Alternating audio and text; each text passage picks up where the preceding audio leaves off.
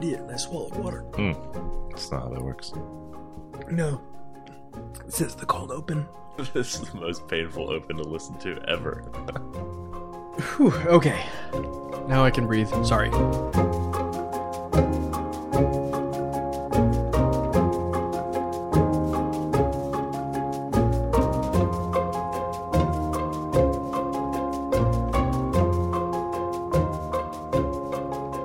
Live from the Mundangerous Chuck E. Cheese in New York City, I'm your host Shane, And I'm your host, I-Hsien. and welcome to episode 93 of Total Party Thrill, a podcast for game masters and players where we discuss our campaigns in order to inspire yours. In this episode, we're talking about playing games with small parties. But first, the rogue traders spring themselves from prison in the Dynasty Unwarranted campaign, and later, the halfling rockslinger lets loose in the Character Creation Forge. So, just a friendly reminder that TP t shirts are available on TeePublic. There's a link in the show notes. They're available for only a limited time, so get them while you can. The limited time being the lifetime of this podcast. Yes, which, let's be honest, all good things end, Shane. hmm Yeah. Uh, our life expectancies are 78 years each, and you are about halfway consumed of yours. Yeah, very true. So, Mhm. maybe 40 years to go. I eat more vegetables, though. Good for you. uh, also, this is the final reminder about the AcadeCon Kickstarter. Um, this is AcadeCon 2017 is a convention happening in Dayton, Ohio, from November 10th through 12th, um, hosted by the RPG Academy, and they are using Kickstarter to um, sell badges for the event. So it's not the only way to get badges, but it's the best way to support it because that helps them reserve the venue and book guests and all that stuff. And I will be a special guest, um, though I am unpaid. Well, that's why you're special. So none of your Kickstarter dollars go to me. and in fact, I backed the Kickstarter. Look at it this way: you were going to go to lovely Dayton, Ohio, anyway, mm, right? nope. no, no, no, no. wasn't wasn't ever actually. It's called flyover country because people love to fly over it to land there and then spend their hard-earned East and West Coast dollars at the Denny's. Right. I, I assume there's a Denny's. It's oh, it's Ohio, right? Yeah. Uh, last time I did eat at a Waffle House, which was a nice little course you did. past. All right. So we also have a bit of news in the latest Sage Advice podcast. Jeremy Crawford said an interesting thing, which okay. sometimes he does, sometimes he doesn't. All Uh, right. he clarified that the passive perception score uh, is a floor. What that means is your passive perception is the lowest that you can get when you are making a perception check. Now, it's always on, so if there's something for you to notice where the DC is your passive perception score or lower, you notice it. And if you say, I'm going to make a perception check, and then you roll the dice, and that adds up to less than your passive perception score, you still get the result of your passive perception score. You can never get lower than that. So that makes everyone has reliable talent. The level 10 ability for rogues Yep. For perception only, though, it may be investigation. because there's kind of a passive investigation via feat. Uh, yeah, it, depending on who you ask, there is either passive investigation or if you have the observant feat, then you have a passive investigation score. Okay. Yeah, I don't like that. I got to be honest. I, I don't think that makes a whole lot of sense. I don't think it makes a whole lot of difference from the way that people were typically playing. Probably. So the way that we have used passive perception in D&D 5e is if the DC would be lower than your passive perception, you succeed. Mhm.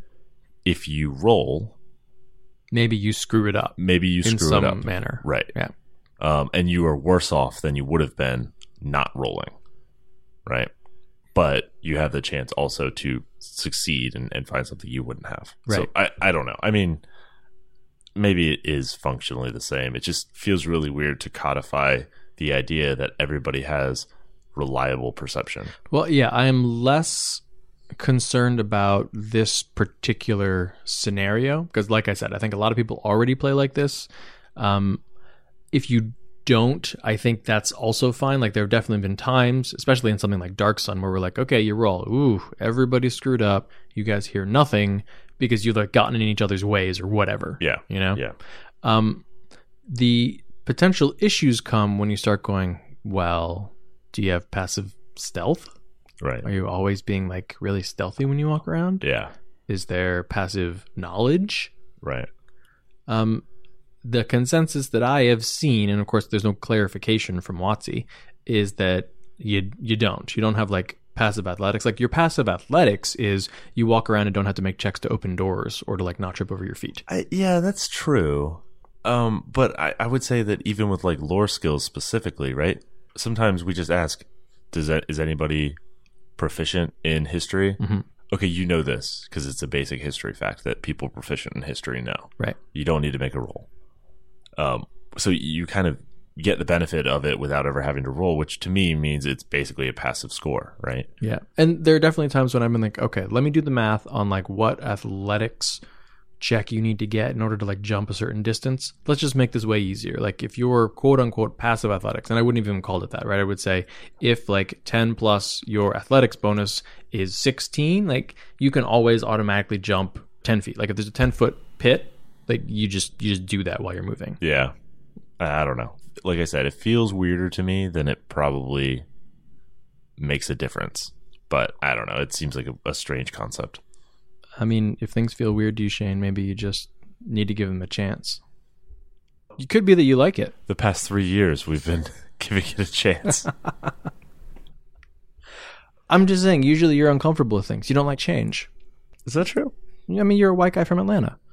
So Is that true? I mean, that's true. But like, is it true that I don't like change? I like I'm just true. stereotyping. So it's probably true. All right. Yeah. well, I wouldn't want to change that. Speaking of hating change. Speaking of settings that hate change, Speaking of getting used to new experiences, where is the party in the Dynasty Unwarranted campaign? shoving explosive chemicals up their bums. That's true. Only two of them. So the Dynasty Unwarranted campaign is our Rogue Trader game that we played using Dark Heresy Second Edition by Fantasy Flight Games. Uh, you are the Rogue Trader crew of the His Enduring Light and have been ambushed and captured by Dark Eldar while answering the distress call of an Imperial Navy frigate. Uh, you were thrown in jail, tortured excessively, put to work. Is there any amount of torture that isn't excessive? Uh, well, it's 40k, so Okay, again, you know, it's yeah, like there's baseline The torture. standards are different. Yeah. Li- life is just worse, you know.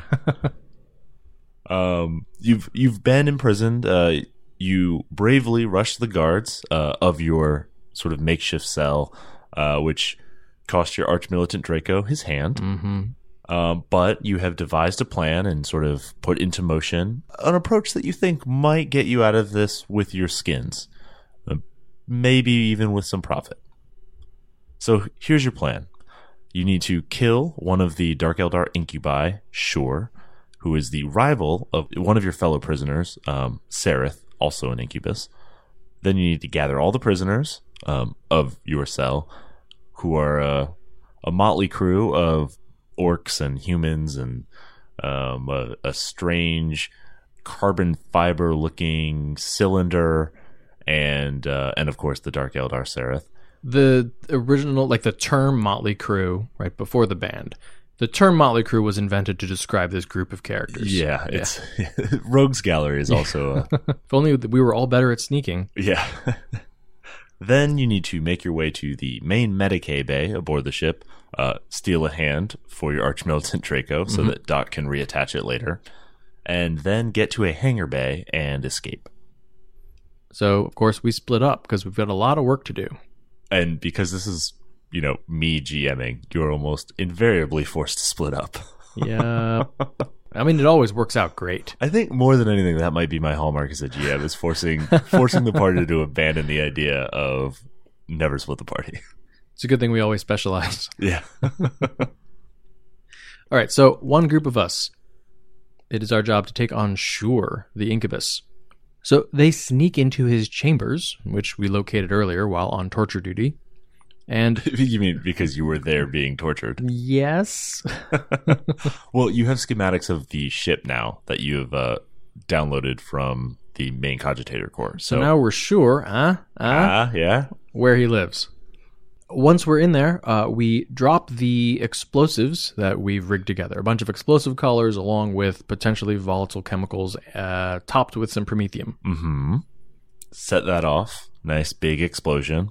Uh, pretty much sends the ship uh, into a frenzy Mm-hmm. because turns out if you blow up the second in command of a hostile Dark Eldar occupation force, uh, they go scrambling like ants whose mound you have kicked.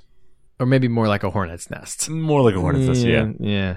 Fortunately, it means we didn't need to signal the other group because they heard the explosion. And it was go time for them. That's right. In the chaos, uh, they and the other party members grabbed the orcs, uh, the Wonder Twins, which my character Trank believes must be somehow magically powerful or very important uh, characters because otherwise, why would they be twins? Because it doesn't make sense Well, yeah. in the world. They have to be, if they're twins, that's they're twins for a reason. things you know about them. They are twins. they are exceptionally seasick, uh, void sick, I guess, because you're in space. And the Dark Eldar thought they were special enough to put them in the same cell as you. Good enough for me. Yeah, so they gotta go. bring them along, and then also the Dark Eldar, who, you know, may come in handy. And using the vents, because we are no, we're not actually that that sneaky. I don't actually know how the orcs fit through the air ducts, but I guess it's because they thought they would fit through the air ducts. yeah, I Yeah. mean, because orcs can fit through air ducts, that's how they fit. Duh. so we all meet up in the Medicae bay, grab a hand for Draco, and then finally it seems like maybe things are going our way. And we'll find out what happens next, next week. All right, so this week we're talking about running a game with a small party, say two or three players. And this one comes from a question from one of our listeners, Sarah. Um, she asked, Just found the podcast as I'm prepping for my first campaign. One question I'd hope you could answer for me is how to run a campaign with two to three people. Is that possible? Advisable? Especially with combat, I could use any advice you guys would be willing to share. So, first off, Sarah, uh, thanks so much for getting in touch with us and good luck with your first campaign. And congratulations Yeah. for taking the plunge into GMing. That is not an easy decision. That's right. Um, and you now have the dubious honor of uh, being featured on Total Party Thrill. uh, also, it is not advisable or possible to run a game with two to three players. So, end of discussion. Okay, great. So, what's next on the character creation for uh, nope, it is quite possible. Yeah, and it's actually a lot of fun. You can do things with a small party that you can't do with a quote unquote normal sized party, but we'll get into that. So, Shane, what are these benefits of having just a few players? So I think the biggest one is you get more screen time, more spotlight for each character. Yeah, when you're playing in one of these games, like, it's all about you. Right. Yeah. Yeah. you are one third of the story now instead of one sixth or one eighth or whatever. Oh man, yeah. I mean, like we've said before, we have had up to seven players at the table. we routinely have seven players at the table. Yeah, and that is it takes some management. hmm Yeah. And patience. as a player while you're waiting for your turn. but you, the turns come fast and furious when there's only two to three of you. hmm Yeah. So there's also fewer personalities to manage um, and try and tailor your game for. You know, there's just less objectives to try and satisfy. So um, each player will get more of a say in the direction of the story and can kind of, um, you can kind of direct that story according to what they enjoy most. It also means that you can get a lot more um, intimate or personal when dealing with the stories of those characters. So, you know, when you have six players, it's really tough to devote an entire session or, you know, parts of each session going forward to like the personal backstory of one character. And it's even more difficult to like tie that in to like the backstories of other characters or enough other characters so that people actually care like what happened 14 years ago in this tiny village. Mm-hmm. Uh, but with two to three, well, it's quite possible everyone already knows each other, or the strands of fate somehow have brought them together for a reason. They are bound together. If you think about in terms of like a television show with an ensemble cast, when you've got a ton of them, it's really tough to have an episode that sort of gives you the flashback Mhm. of like what someone was doing before this story began, right? Like look at Lost. It's like, okay, well, we've lost the entire thread of like what the season was supposed to be because we spent, you know, 42 minutes figuring out what happened to Kate. and we didn't fi- and we didn't figure out what happened to It's Kate. always Kate. But you can do that and keep your other one or two players engaged while that's happening.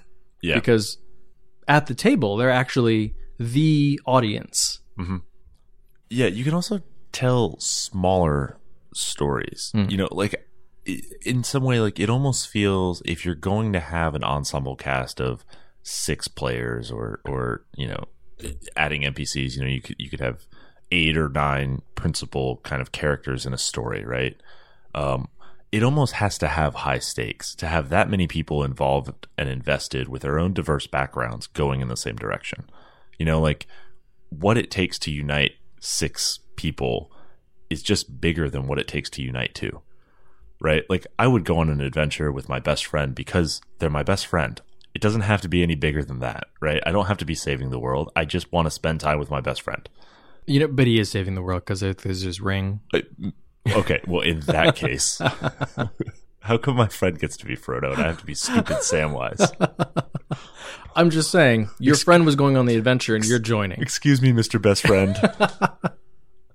Can I cook for you? Can I can I cook for you and call you Mister the whole time? Can I carry you? Uh, but but yeah, you know what I mean. It's it's like you could still tell the same huge sweeping epics, but you can also tell much smaller stories and not wonder like, wait, why are we all here? Like just taking this trip in a caravan. Yeah, the lowest common denominator is bigger mm-hmm. when you've got more people. Like Right. two people from the same village, or you know, two people, three of us. Hey, I care what happens to your village. We're gonna save this village. Yeah, I can get on board Yeah. with that. But there's no way you're gonna get all seven people to care about one tiny village. Uh, yeah, I mean literally, unless they are all from that village and that's all they know is that village, right? Or you're Kurosawa. Fair. Saw Magnificent Seven. that's, that's basically a Kurosawa film, right? yes, yes, it is. It borrows from the greats. I mean, but that's the one storyline you can do, right? Yeah, Yeah. yeah. It's also easier to run like a sandbox game uh, or like a setting or a world where it, it's open and the decisions or proclivities of the players or the characters really influence the shaping of that world. Yeah, I am trying to uh, get the term emergent story into the lexicon. it's not going to happen. I want it to happen though because I feel like it's a better description. Stop trying to make it It's happen. not truly anyway. But yeah, the idea that the players will just exist in the world and the story will coalesce around them um, is much easier to do when you have smaller groups of players pulling at threads in the world. You know, it's it's if everyone runs off in their own direction as soon as they get to town, well then you've got eight plot threads or six plot threads when you might have a single plot thread with a smaller group. Yeah, like I remember in the Morning Glory campaign, uh, there was a time right around level, I guess, fourteen, where we were beginning to ramp up to like the final, like full arc of the campaign. You know, okay, here I'm presenting, you know, the stakes and like how what you need to do in order to save the world. And I remember thinking, oh man, I really need to like give them all a reason to do this, mm-hmm. you know, because it was a party where people were like, oh, I have my own goals and motivations, and we're from different countries, and I'm gonna go in this direction, I'm gonna go in this direction, and I actually had to be like, all right. I'm just going to write a freaking prophecy. I'm going to name each one of them in this stupid prophecy and be like, look, You got to do this. that's right. The draconic prophecy says you have to do this. it's really funny because you probably didn't even have to do that. Just from my perspective, right? I can't speak for any of the other players in Morning Glory, but it didn't matter at that point what my character's like personal motivations were, right? Because at the end of the day, if the world ends, all of this is petty. It's where he keeps his stuff. Yeah, exactly. So, you know, like I couldn't fix the church. The brand could not fix the Church of the Silver Flame if there was no Church of the Silver Flame left, right? Well, I mean, Okay, well, damned if you do. Yeah. I mean, he later had to do that. but at level 14, the point where he had to get bought in. I'm just saying, you go left, you destroy your your god. You go right, you destroy your god. Yeah. Fair. If you think about the kinds of tropes that as a GM you use to draw in players or make them feel like there's something bigger happening, two or three is a well more magical number. Does that make sense? Mm-hmm. Mm-hmm. Like things happen in threes. You have three players. Oh my goodness! Each of you represents something, right? Some aspect of creation. Right. The three zodiacs. Sure, yeah, that makes sense. Well, twelve player parties are easy. the, the three uh, primary colors. Oh, there you go. That's good. Or the three fates, you know, whatever. Okay. I was trying to, I forgot there were actually three primary colors. I was still trying to name non threes. There are three. Also, oh, how about the three tertiary colors? This is a small campaign. Yeah. I, I think a corollary to this discussion of, of sandbox games, though, is it's also easier to run improvisational games. Mm-hmm. I barely have to prep for three people, um, other than the encounters that don't really have to be that elaborate because they don't need to pull in as much of a diverse skill set to challenge you. Um, you know, you, you could really kind of take it as it comes because there's only so many wrenches those characters can throw if the players are playing to their character. And also, the player doesn't need to be as careful when they are coming up with new material or adjusting the direction of either the story or the world because there are fewer people to who need to sort of adjust to fit that.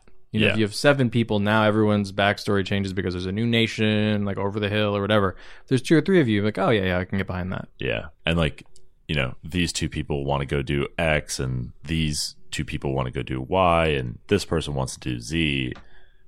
It's like, oh goodness. You know, I like, mean, we're we're deciding what movie to watch, yeah, exactly. right? Three people's way easier to do than seven. Yeah. or, or what toppings to put on the GM's pizza, right.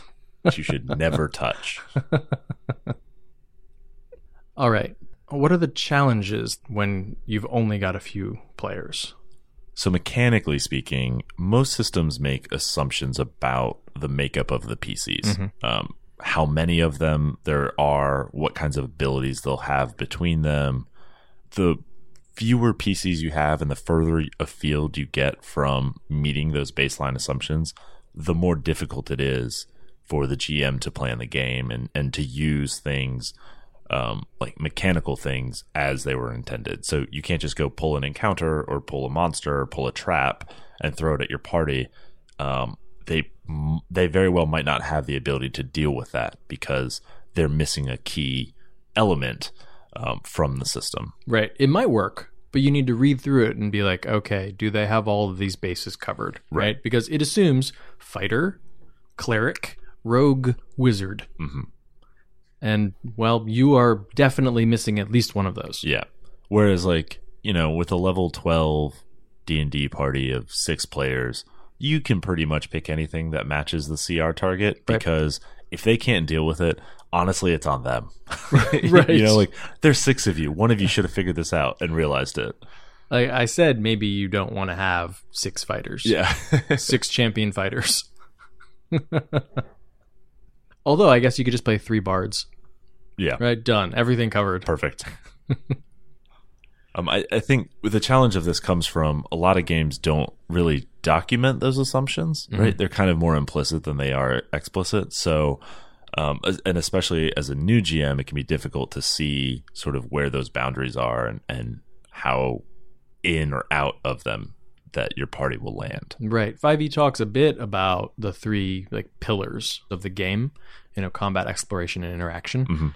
I don't know how much does that show up in the PHB though? Because if you're a player and you're making a character, I don't think it's very explicit at all that like these are probably things you want the whole party to have covered. Oh yeah, for sure. And I, I mean, look at spell lists, right? Yeah. Like spell lists alone obfuscate so much mechanical detail around power level and capability of a class Mhm. that it could be extremely difficult for new players, especially um, to to sort out what they should be doing. Right? Like it's easy to have a cleric who doesn't take bless because they don't realize how powerful that is as a force multiplier for the group.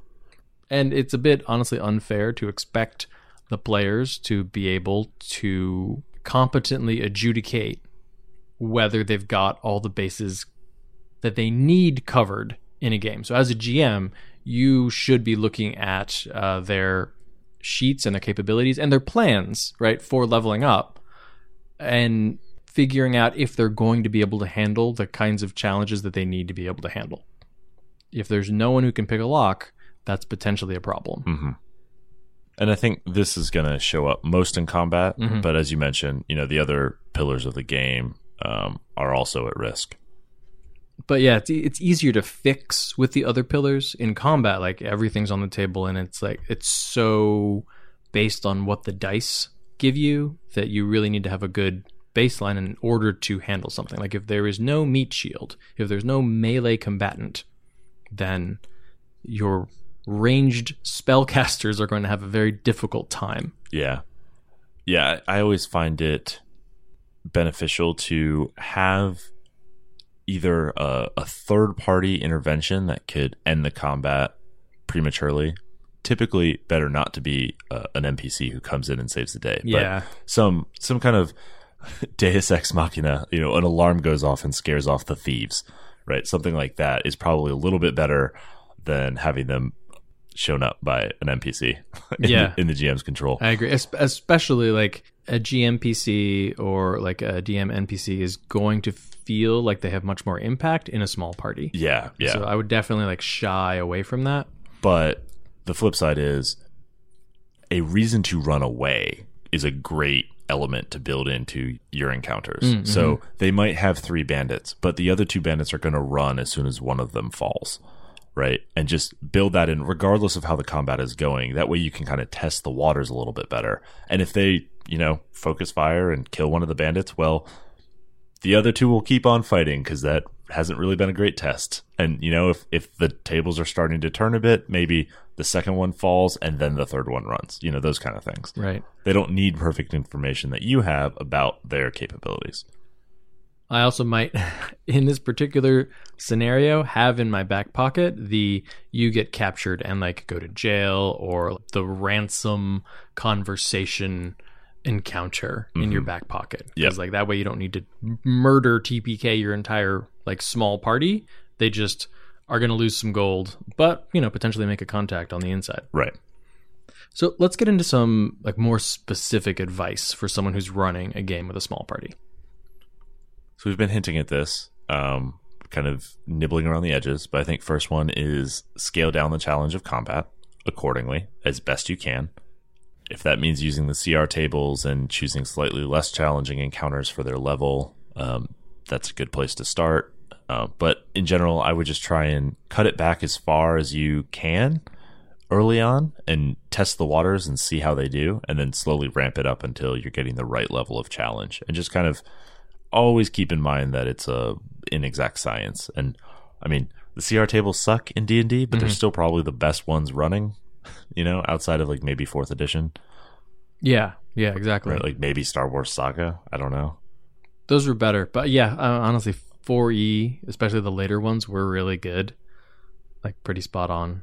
But otherwise, Just- CR is like don't want to play the game, super inaccurate in so many. especially at higher levels. At lower levels, a, a little bit better, although you get some weird outliers. And remember, like if you have thrown too much at them, a goblin with 15 hit points and a goblin with two hit points functions mechanically the same way in D&D. Mhm. So your players don't need to know exactly how close to death they are. Yeah, So if they deal six damage with a short sword and things are looking very dire, maybe that 15 hit point goblin dies. Fudge. Yeah. Yeah, that's that's another thing you can do. Um, kind of an advanced trick, right?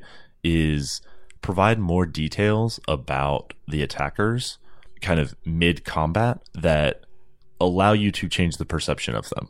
So if it seems that they have too many HP initially, uh, and you're realizing this as the fight is going on, you know, maybe have one of them kind of like, wait, what's your passive perception? Oh, you notice like this group of goblins actually appears rather sickly. Like maybe they they haven't eaten well recently.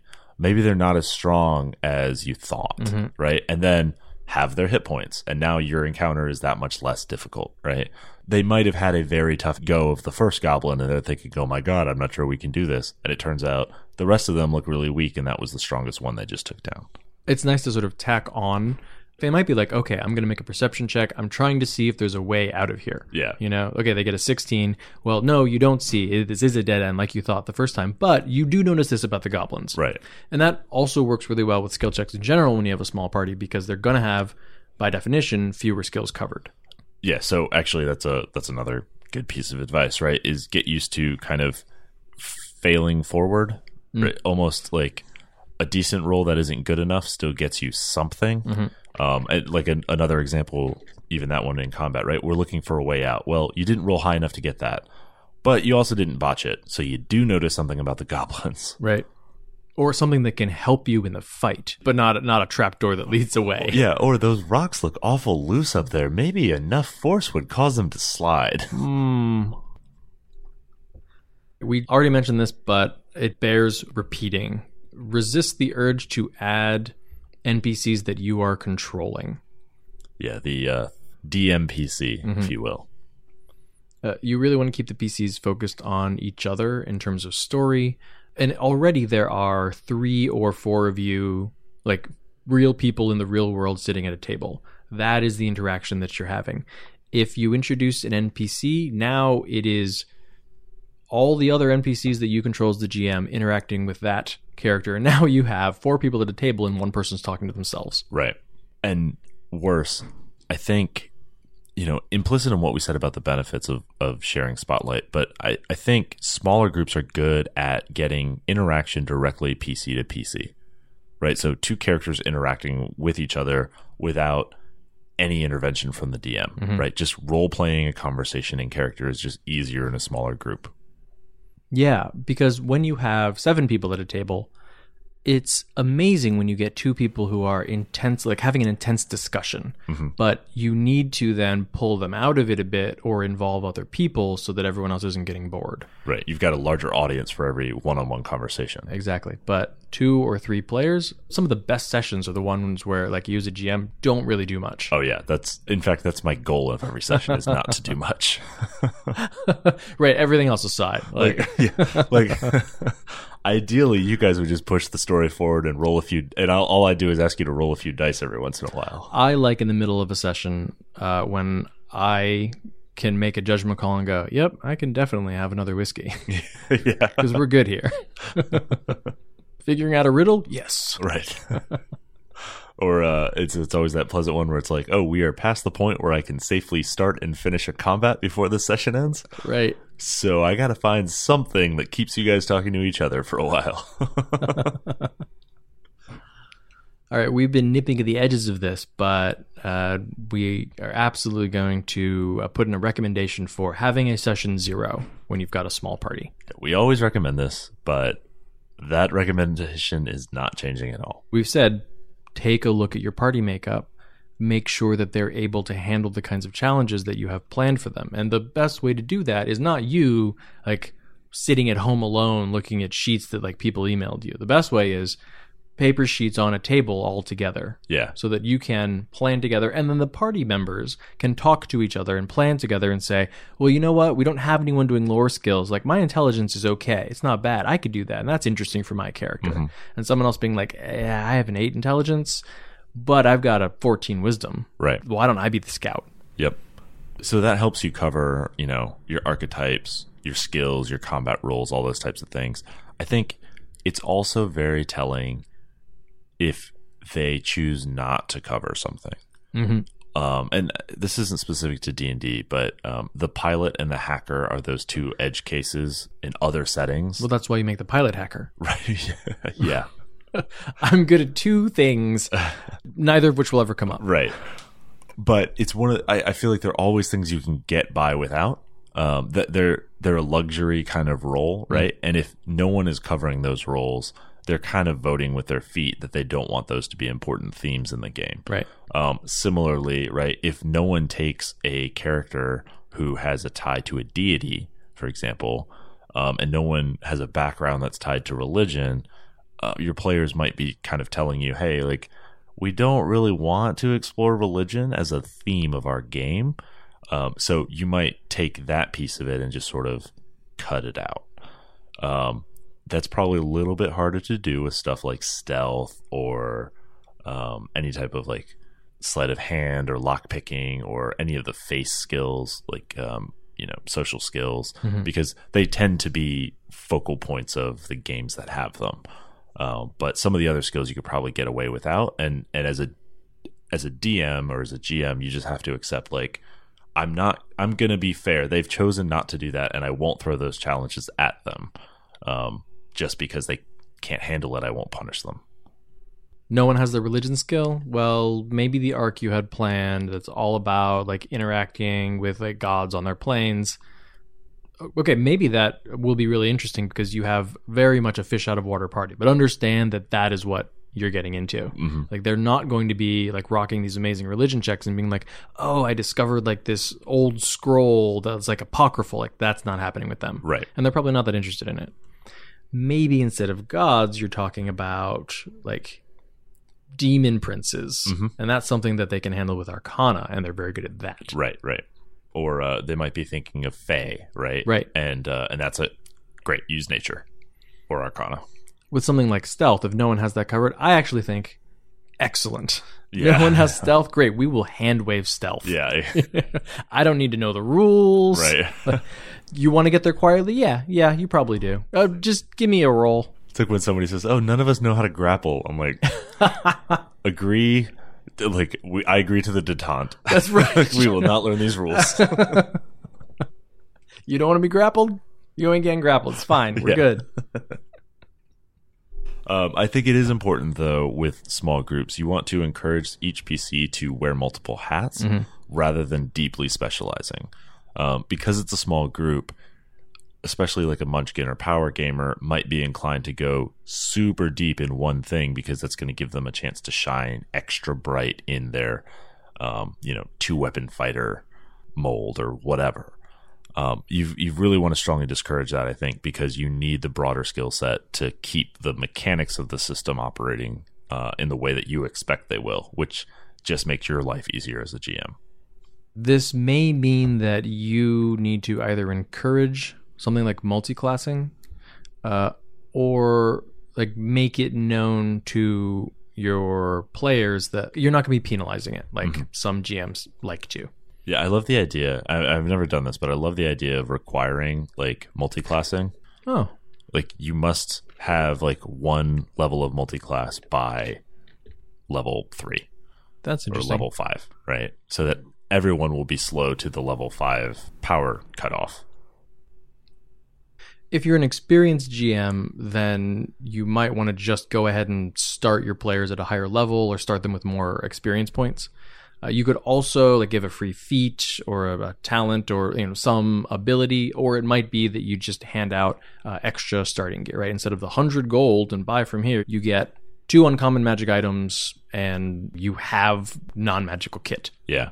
Um, one thing that I see a lot in games is a like a bonus utility magic item. Mm. You know, something that doesn't help you in combat but gives you some bonus outside of combat. Uh, broom of flying done. yeah, I know that's always a it's always a good one.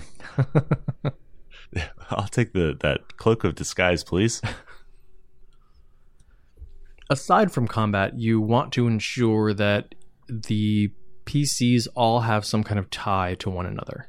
Even if that isn't a personal tie, they don't have to be from the same town, but you know, maybe they have something in common that opens up lines of dialogue and gives them things to attach to.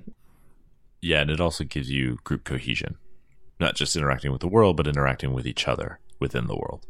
Yeah, when you have six players and one person feels like, I don't really know why I'm traveling with this party, the sort of gravity of the group usually will keep one errant person in line. They'll be like, well, I mean, if everyone else is doing it, yeah, I'll- okay, I'll do it. Like, Yeah. I'm not going to strike out on my own. These these are the five strongest adventurers I know. I guess I'm gonna stick with them. Yep. But when there are three, Right.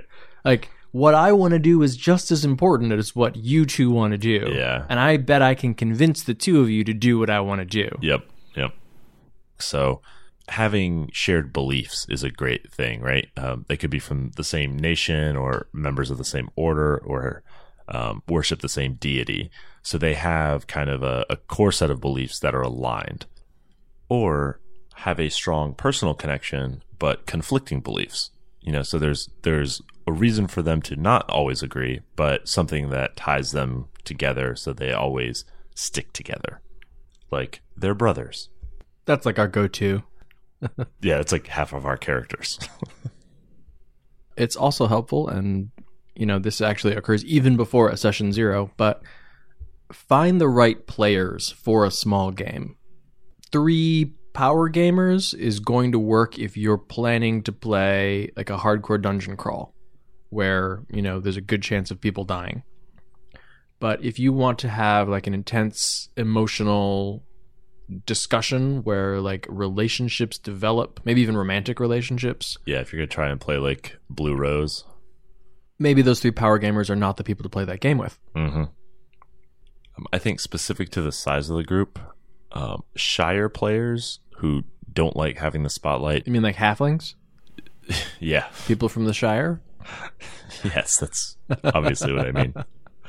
Uh, but but people who don't like having being put on the spot um, might actually dislike the added attention of smaller games. So mm-hmm. they might prefer a bigger group. So keep that in mind that it's not like a universally better experience to have a smaller group. Right. A casual gamer too, who actually may feel like they want a few minutes in between their turn to, I don't know, check email Yeah. or like, you know, play a very quick like game on their phone. Right, right.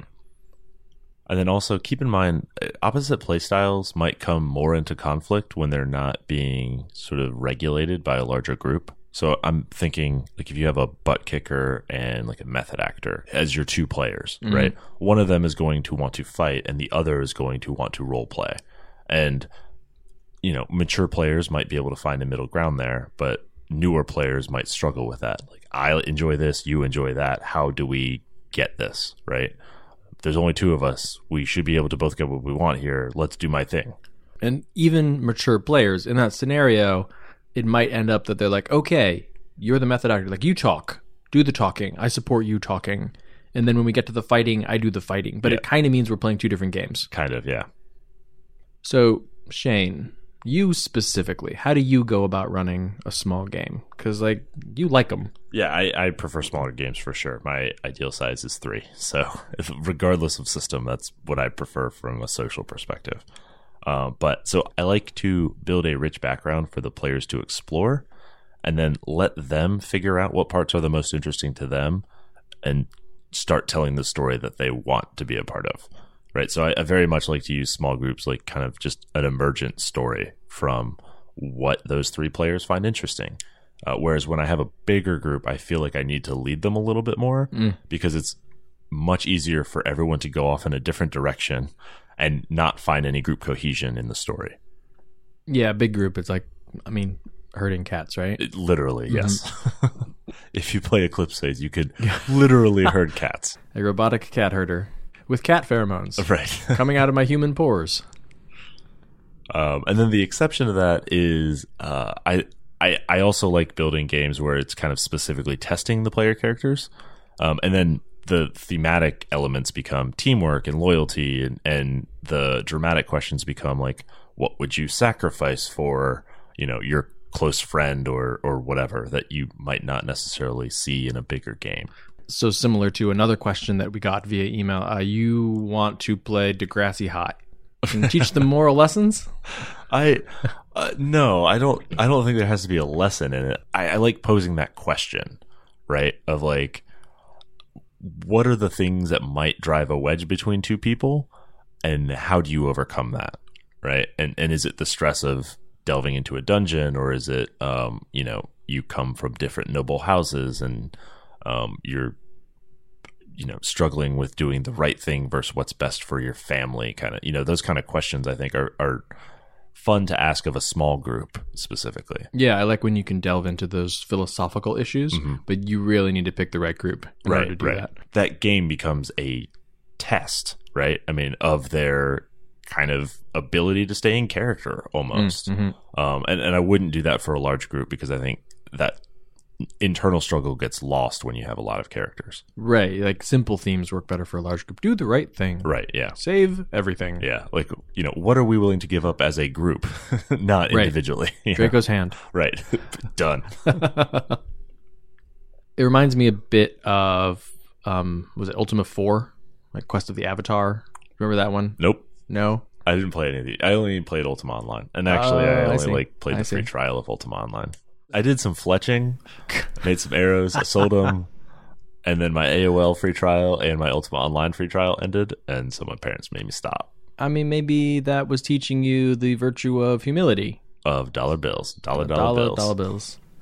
Um, well, anyway, that game uh, was based around sort of teaching the player eight different virtues, and like you would, it's an RPG, right? You have to take actions that exemplify virtues like compassion and self-sacrifice and humility, things like that. Oh, just like Mega Man. It was like the virtues of killing various elemental And then things in taking the right their order, weapons. taking their weapon and using it against the next element. I understand. Those, those are the virtues in Mega Man, right? Yes, he's, he's teaching libertarian values. yeah. Uh, but there was a certain type of player who hated Ultima 4 because they were like, "What? What is this stupid stuff?" Yeah, stop preaching to me. Yeah, exactly. I loved it. It was cool. Um, yeah, I guess I guess Planescape would be the contrasting Mm. point of view there, right? Um, it's sort of the sort of game that I like, the Planescape Torment, where you could go any direction and you could approach it any way, and you're going to find different things wherever you look. But you could still sort of decide which philosophical discipline you were interested in following. Mhm. Yeah. Yep. And then test that against the game almost. Yeah. Right? Works really well as a, like a single person video game. Yeah. Not so much with six players. no. I joined the Sensates. Oh, great. I'm a mercy killer. Yeah. How does it feel when I stab you? exactly. Uh, how about you, I-Hsien? Uh, how you don't run small games as often, do you? Usually, what happens is you have a big group and then only three people show up. Right. Yeah. Right. That happens a lot. And so you need to still be adept and the session changes. You want to run this that individual session like you would for a game with a smaller group. Yeah. Yeah. Um I, I don't I don't necessarily prefer a smaller group. I like big groups as well. Um but I I like being able to mix it up and I like what it offers because I really enjoy the world building and getting into um, offering specific interactions or even Easter eggs for players and their characters. So if someone gives me a backstory, I really like to integrate that in some way. Either it's like creating an NPC that they know or who is like tailored to be a, a foil or, or someone who can help them or whatever, right? And when you have a small group, one thing that I like to do in order to sort of flesh out their capabilities is not give them someone who travels with them, but give them uh, the ability to make a lot of contacts and friends uh, who exist like back in the city or home base or wherever that they can call on for favors or, or for help. So maybe there's no lore master in the group,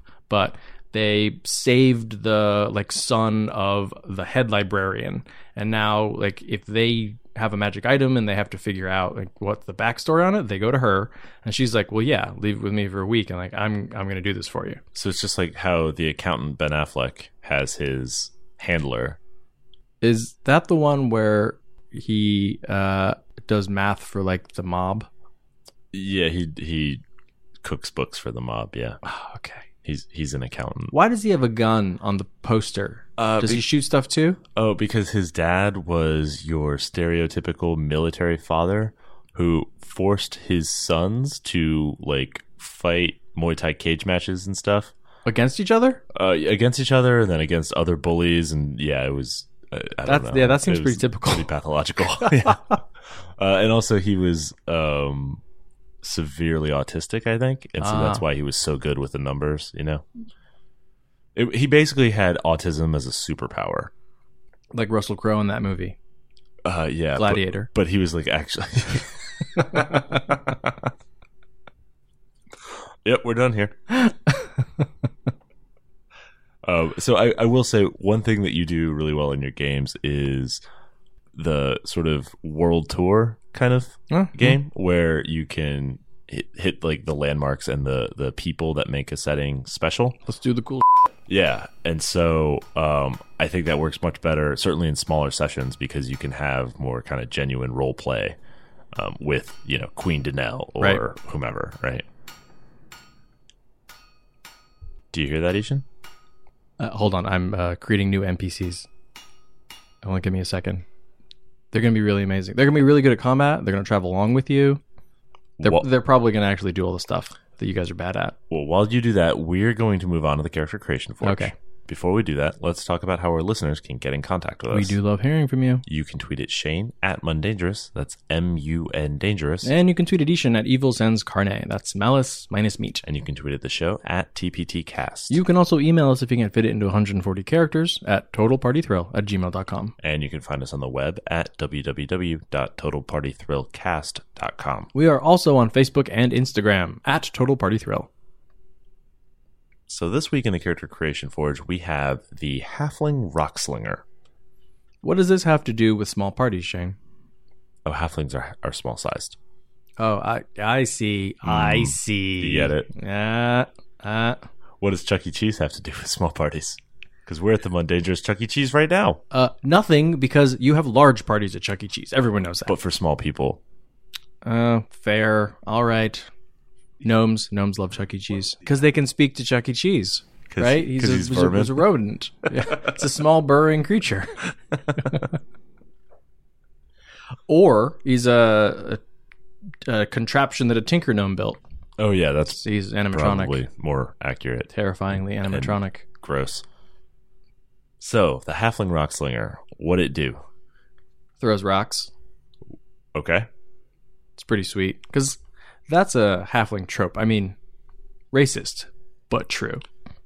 Yeah, they use a sling and they throw stones. hmm I mean, it's uh, David and Goliath. Oh yeah. Is that is that where that comes from? You think? Huh. Because that's not a Tolkien. That's not a Tolkien trope. The sling thing. Because they all use Is swords. But in the Shire, was there like, we love making pies and are fascinated by fireworks and s- use slings to throw rocks? Mm, I don't know. I, I don't actually remember either. I, the only That's the, weird. the first place that I ran into it as a as a trope was in Heroes of Might and Magic. Oh, Uh, interesting. the halfling unit for whatever the kingdom or whomever would sling stones. in Baldur's Gate, I would always give everyone either a bow or a sling. Yep. And then you'd be like, oh, God, I need to stock up on arrows and bullets. Yeah. All right, so what's the build?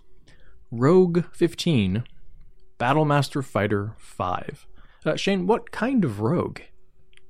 Uh, does not matter. Awesome. We'll get to that. We'll get to that. Uh, yeah, so the basic idea here is that we will use sneak attack to boost the damage of a sling, which is only 1d4. Yeah. Yeah. Um, so Battlemaster 5, uh, that's fighter. So that gives us all the fighter goodies of action surge, second wind, um, a fighting style, and uh, Battlemaster gives us maneuvers. So most of the maneuvers work off of any weapon attack, so they can be used at range. Some of them you've got to be careful, only grant a melee attack or only trigger on a melee attack, so you want to avoid those. Um, the ones that I like are goading attack, which um, the target makes a wisdom save or it has disadvantage against all other targets that aren't you. Which is great because you're going to be far away. Yeah, so it's a great ranged debuff um, because he's either going to have to provoke attacks of opportunity from whatever melee character is engaged with him to leave and attack you, or going to be attacking with disadvantage. Um, distracting strike is also nice. Um, on a hit, uh, you trigger it on a hit, and then the next attack against the target by somebody else has advantage. Which is great if there's another rogue in the party. Mhm. I love trip attack because I love ranged trips. Yeah, the idea that you hit somebody in the knee so hard they collapse. or like while they're running, you Yeah. just that stone makes them trip over their own feet. that snake jumps up and bites them in the buttocks and they fall over. uh, yeah, that that's a strength save or they fall prone. Um, and then parry is always good. That reduces incoming damage. I love the idea of parrying with a sling. Yeah. that one maybe stretches believability, but eh, roll with it. I'm sure we can find a video on YouTube somewhere of someone being like, "It was totally possible." Right. maybe they just use a bracer to like deflect it. Yeah. It'll be the same channel where someone is doing jumping jacks in full plate. Yeah, exactly. So for Rogue, pick your favorite archetype because many of them work here.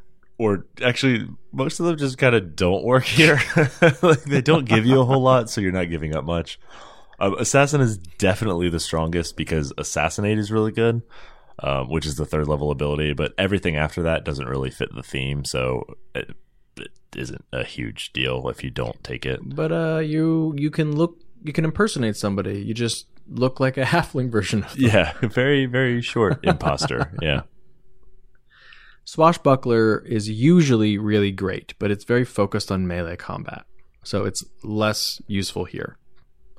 Master of Tactics uh, from the Mastermind is actually pretty handy here. Um, I, I, I mean, we hate the Mastermind, but that is the one uh, Mastermind ability that is kind of cool. Um, that allows you to use the help action on an ally within 30 feet as a bonus action. So, one of the drawbacks of being a ranged rogue is that all you're really ever doing with your cunning action is hiding.